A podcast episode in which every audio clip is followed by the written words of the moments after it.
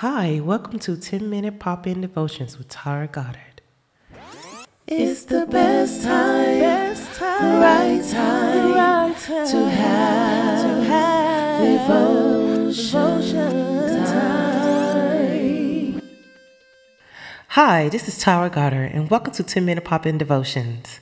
Today's devotion is titled The Grace of Sabbath. In Ephesians chapter 2, verse 1 through 10, the Apostle Paul insists that apart from Christ, we are dead.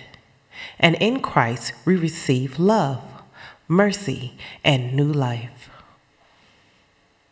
All of this comes to us as a gift, the gift of grace. We cannot do anything to earn it. My friend asked me if I ever truly experienced God's grace.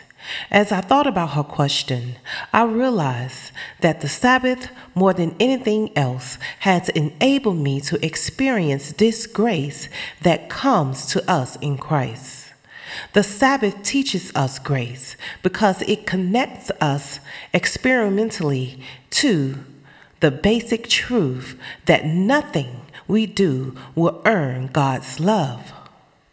As long as we are working hard, using our gifts to serve others, experiencing joy in our work along with the toll, we are always in danger of believing that our actions trigger God's love for us.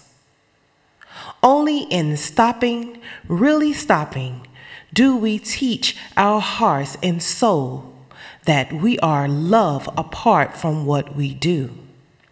The Sabbath teaches grace because it invites us to rest and rejoice in what we have rather than focus on what we do not have. The Sabbath invites us to practice thankfulness. On work days, we have to think about what we don't have and what we need to do. On the Sabbath, we can forget all that and simply enjoy what is. Our culture is obsessed with production, possession, and accomplishments. The Sabbath invites us to spend a day apart from the media incessant cry of more. The Sabbath invites us into a rhythm, a structure, that frees us from outside pressures, and that freedom communicates God's grace to us. God's grace in our lives is a gift. The grace that we are still alive, the grace that we still are able to get up and move about, the grace that He give us just when we able to breathe and have life. If we only knew what grace really is. We have to sometimes give grace to people that treat us bad.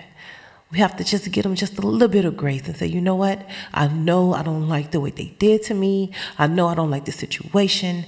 But if you really think about the grace that you can give to someone, the same grace that God gives us when He forgives us of our sins, when we make mistakes, when we do things that we shouldn't be doing it's that type of grace that we are still here. It's that grace that He had for us, that God put His Son on the cross for us to die for our sins.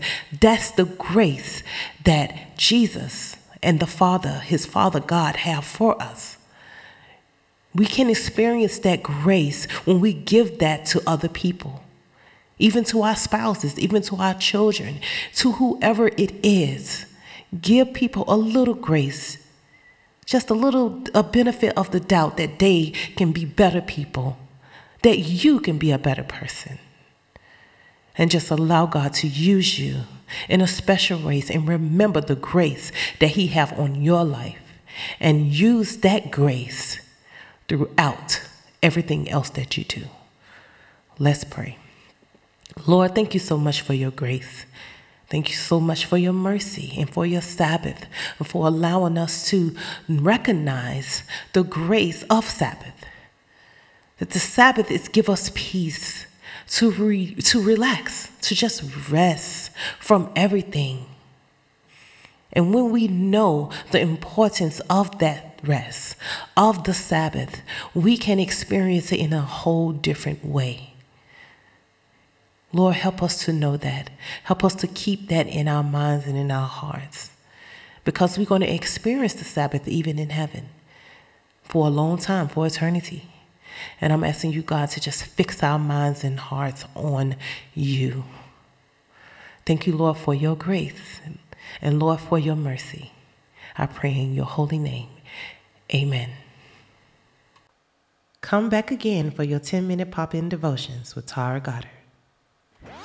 It's the best time, best time, right time, right time to have, to have devotion. devotion.